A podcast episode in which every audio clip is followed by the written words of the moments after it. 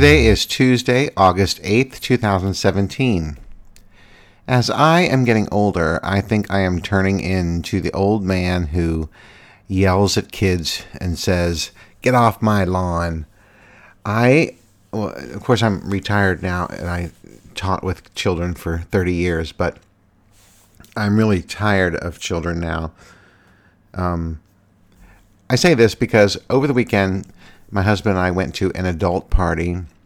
It was a wine tasting party, and there were two children there. For the most part, the children were kept away from the adults. They were uh, watching uh, videos and TV in the living room while the rest of us were in the kitchen and dining room and um, rec room. I mean, um, like the, uh, I guess a rec room, whatever. Anyway, we were all, you know, tasting wine and chatting about the wine and um, catching up with each other and talking and stuff. And about halfway through the party, these two kids, and I say kids because um, one's five and one's three, started they started running around the party and like tearing. Of course, this was like four hours into the party, so they probably were getting bored, but they were running around the party and like screaming and chasing each other and knocking things over and it was just it, it, was becoming obnoxious. And i you know as an adult and i'm done with kids now i, I, I get i'm very sensitive to um, misbehaving children. And at one point um, the host or the hostess i should say was holding her wine glass and this uh, three-year-old came running through and his head hit the top or the uh, stem of her wine glass and knocked it out of her hand and it smashed all over the floor. And of course the kid didn't have any shoes on. So quickly the father, you know, picks up the kid and says, you know, you, you broke a glass and let's get you out of here so you don't step on the glass. And, uh, you know, of course, concerned and all that. But um, he, the kid didn't get in trouble for it. He just, the, the father just took him out of the way.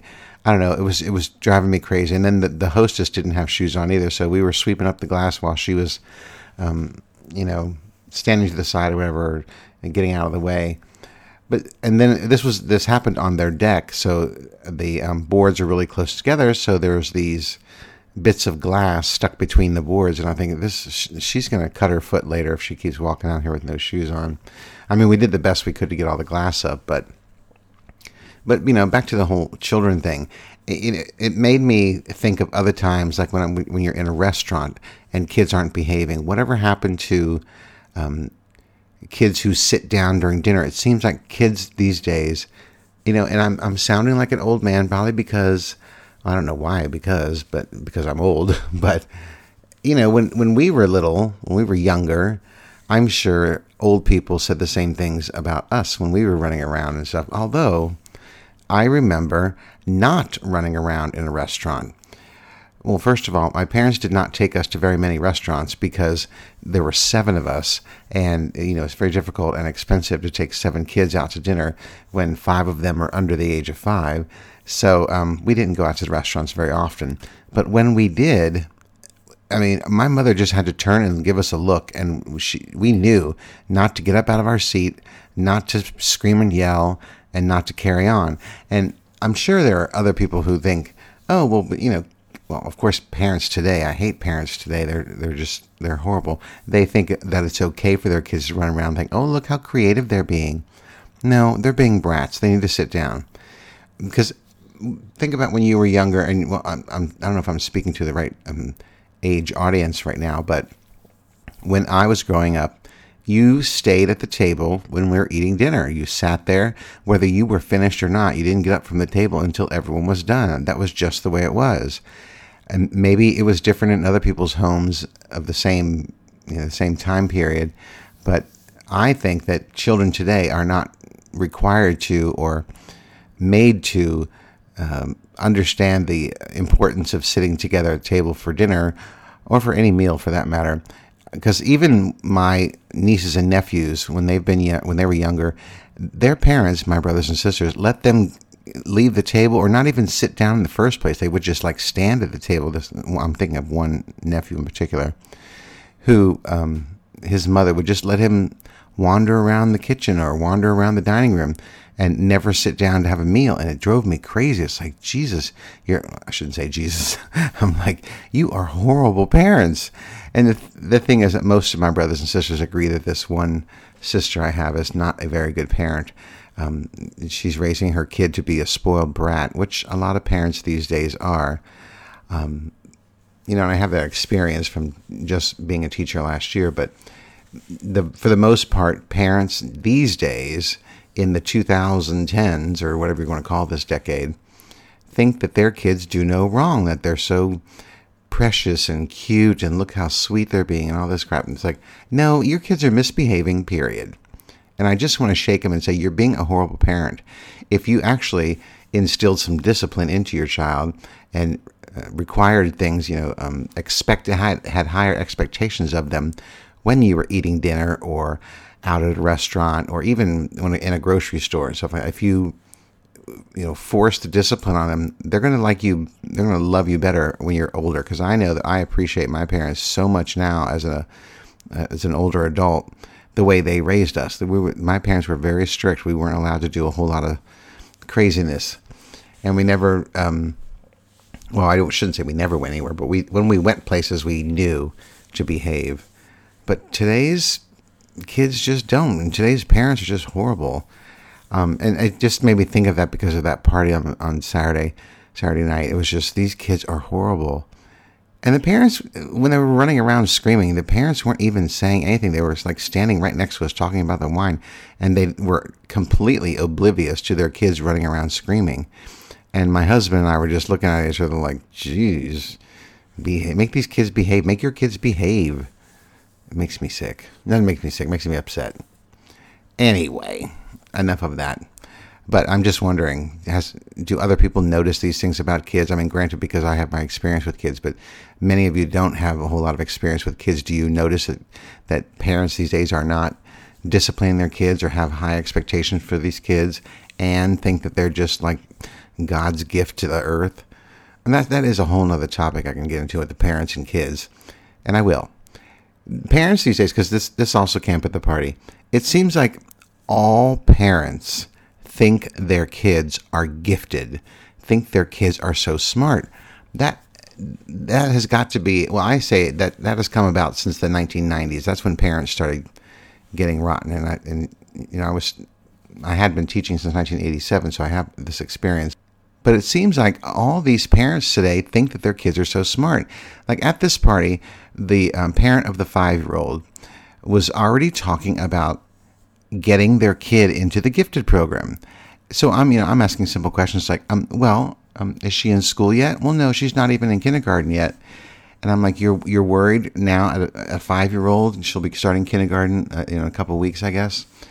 You're worried about this kid now being in a gifted program when you have absolutely no indication that your child is gifted. There's been no testing, there's been no experience with the teacher. Uh, she went to daycare. Uh, I don't even know if it was preschool, but it was daycare. Well, the mother's like, well, she can already read. And I wanted to say, honey, if you only knew, all kids at this stage know how to read at some level. And just because yours can does not make her gifted. And then, not not this, not this parent, but previous parents that I've dealt with were like, well, my my kid can do the uh, multiplication tables, and I'm like, well, that's just rote memory. That's like that's not. He probably can't, or he she or he or she cannot actually break it down and tell you what multiplication means. They've just memorized what four times six equals. They don't really actually understand the concept. So parents are delusional when they think that their kids are gifted. Plus, if truly, I mean, this, the statistics are supposed to be 2% of the population ha- has a high enough intelligence to be considered gifted. If every parent thought their kid was gifted, then the percentage is going to be like 100%. So it's impossible. There are not that many smart kids in the world. I'm sorry. And yours is not one of them. And I, of course, parents get all upset when you insinuate that their child isn't that gifted, but uh, just look at the statistics. It's impossible. Not every kid is smart. Sorry. And there's nothing wrong with being just average. That's the other thing that has gone wrong since the 90s. Parents think that it's wrong or bad to just be average, to just, you know, go to a average state college or whatever and, and get an average job. It's like, there's nothing wrong with that. When did that, you know, when did that become such a, a bad thing? Because I'm thinking to myself, when I was in high school, I was a very average kid. I think I was, um, out of a class of 500 students, I was 137. That's not bad. It's not, that's not the top, but it's not bad. And I went to an average college and um, got, I actually did get ab- above average grades, but only because I worked so hard. You know, but then I guess I got an average job and worked an average career. Nothing wrong with it. I have a great pension because of it. But um, I don't know when when this went wrong. When parents think it, you know began to think that it was bad to have an average kid. So anyway, I just that kind of, that kind of stuff just drives me crazy when I think about it. I mean, parents they're horrible today. Tell me if you agree. Come on, you have to agree with me. Anyway, moving on to other things. Um, Trump. I have to talk about Trump just a little bit. So, President Trump, our dear President Trump, has um, decided to go on a 17 day vacation. He say he says it's a working vacation, but we all know that he's just playing golf. And speaking of that, with this 17 day vacation, he has now played more golf in his six months in office or seven months in office than Obama did his entire eight years as president. Because Trump has been out almost every single weekend to one of his properties playing golf. And now this on this 17 day thing. Anyway, back to why I'm talking about him specifically. So today he said um, about North Korea, and literally it was just a couple minutes ago that I'm seeing this on the Washington Post. He says North Korea will be met with fire and fury if threats continue. Now I don't know if that was a tweet or if that was a statement. You know what I'm going to do? I'm going to look search here for Trump and see what his latest tweet is because I follow him and that's probably a, I mean I don't follow him for a good thing. I follow him for a bad thing. Uh, where did he say this? Oh no, he didn't. That's not in a tweet. I don't see it in a tweet he's tweeting about uh, at least the most recent one. After 200 days, rarely has an administration achieved what we have achieved. Not even close. Don't believe the fake news suppression polls. Oh, God, Trump. Well, of course, I replied and said he's achieved nothing of significance. If anything, he's been ruining the country in those 200 days and alienating, uh, you know, fellow Americans. Um, right above that tweet, he Donald Trump retweeted um, something from Fox News about the number of jobs that he has added during his presidency a million seventy four thousand jobs. Um, that's not a big deal when you think about how many jobs that Obama um, brought in during his presidency. And there's only, you can't actually, even with Obama, you really can't um, attribute job growth to a president. It has to do with what's going on in the economy and, and so forth. And speaking of the economy, when um, Trump was um, talking yesterday or tweeting yesterday about the um, stock market and how much it's risen in the time that he's been president, that's another thing that's that can't necessarily be attributed to him as being president. Same thing with Obama. The success in the stock market cannot be contributed directly to the president. But thinking about the stock market, it is with it this high, twenty two thousand something. That means we are in we're in it's it's time for a correction, and the market's probably going to be going down soon. I mean, I hope it doesn't, but any long bull market like that, you uh, is it a bull market or a bear market? I don't know. But in any case, when the stock market grows that much that fast, then there's always uh, and we're always in, in time for a correction. So don't be surprised if your 401ks go start going down soon. Anyway, I was I was talking about Trump and uh, how much he drives me freaking crazy. The other thing that I was going to say about Trump was that yesterday it was reported. I read it in a Vogue article on Vogue.com, so clearly it's not fake news. Vogue is a real magazine and a real um, reporting entity. Anyway, it was an article about um, over the weekend Trump retweeted a tweet from a an African American Republican supposedly. Well, they did a little research and found out that this African American um, Republican woman who uh, tweeted is actually a robot. It's actually a bot. She is not a. Some person stole her name and attributed it to this account, and you know starts retweeting all these articles and stuff that are in favor of President Trump. I think her handle is like pro Trump forty five. I think that's what it is. But anyway, um, Vogue did this article and found out that this person was a bot. And then they decided to look a little bit further into all of the people who follow him. He's got like 35 million followers. Well, it turns out that about 15% or I forget the number. I, I don't have the article in front of me, but it was like 15% of his followers are bots. And that's like, I don't know, probably like 15 million people. I don't know. I don't really know what the number is, but that means a lot of people that are following him, I shouldn't say people, a lot of followers he has on Twitter are not even real people. And if anybody else like uh, like me has learned, Twitter is now not the um, top platform for social media. It's Instagram, of course, because you don't get as much um, response on Twitter. I mean, granted, obviously President Trump does, but um, most people don't get that much response on Twitter. And I keep getting those emails from Twitter saying, um, you know, like advertise on Twitter. I'm like, what am I going to advertise? Why, why do you keep sending me on? This is not a business. This is just for fun. Anyway, enough about that. Um, other things. So um, last week, my husband started doing spring cleaning.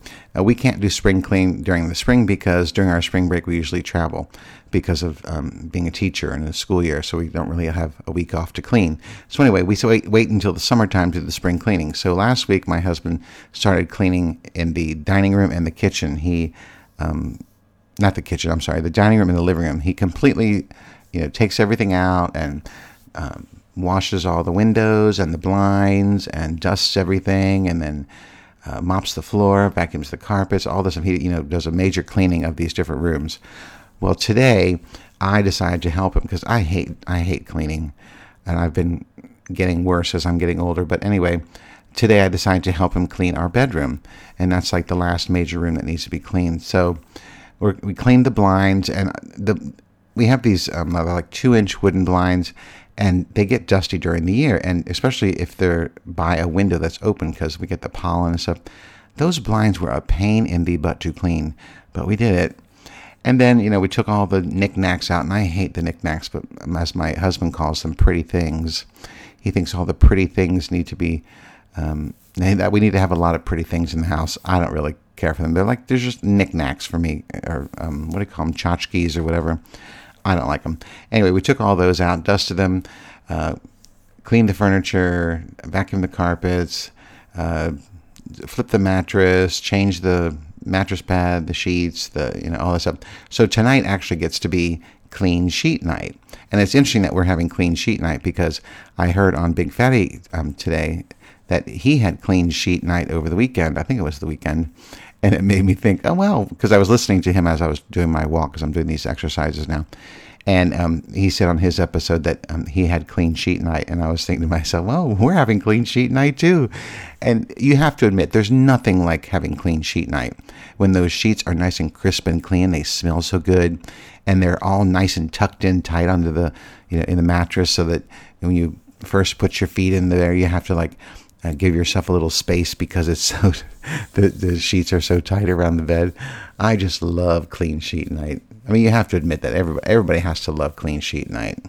Anyway, so we're pretty much done with the um, spring cleaning. I, I have to clean this office, but I'll do that myself when he goes back to work. So that's that's pretty much what we're up to, and that's all I really have to uh, talk about today. So that's all for today. Until next time, bye.